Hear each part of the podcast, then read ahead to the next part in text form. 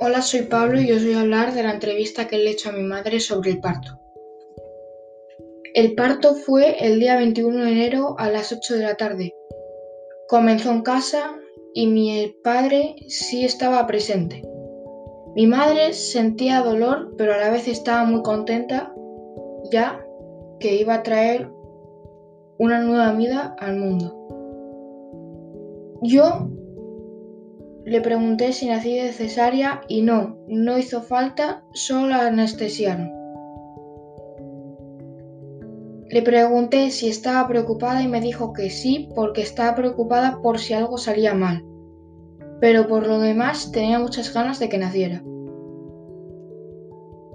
Dice que dolió mucho hasta que le pusieron la epidurial le pregunté si hubo algún problema mediante el parto y me dijo que no, que todo fue genial. Yo le pregunté quién cortó el cordón umbilical. Ya me dijo que el, cordón, que el cordón umbilical lo cortó mi padre.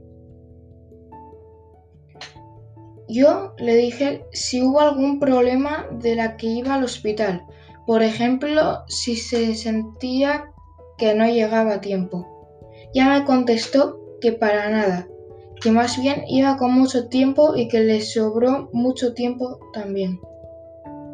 Le dije que si estaba nerviosa y ella me dijo que sí, que estaba muy nerviosa.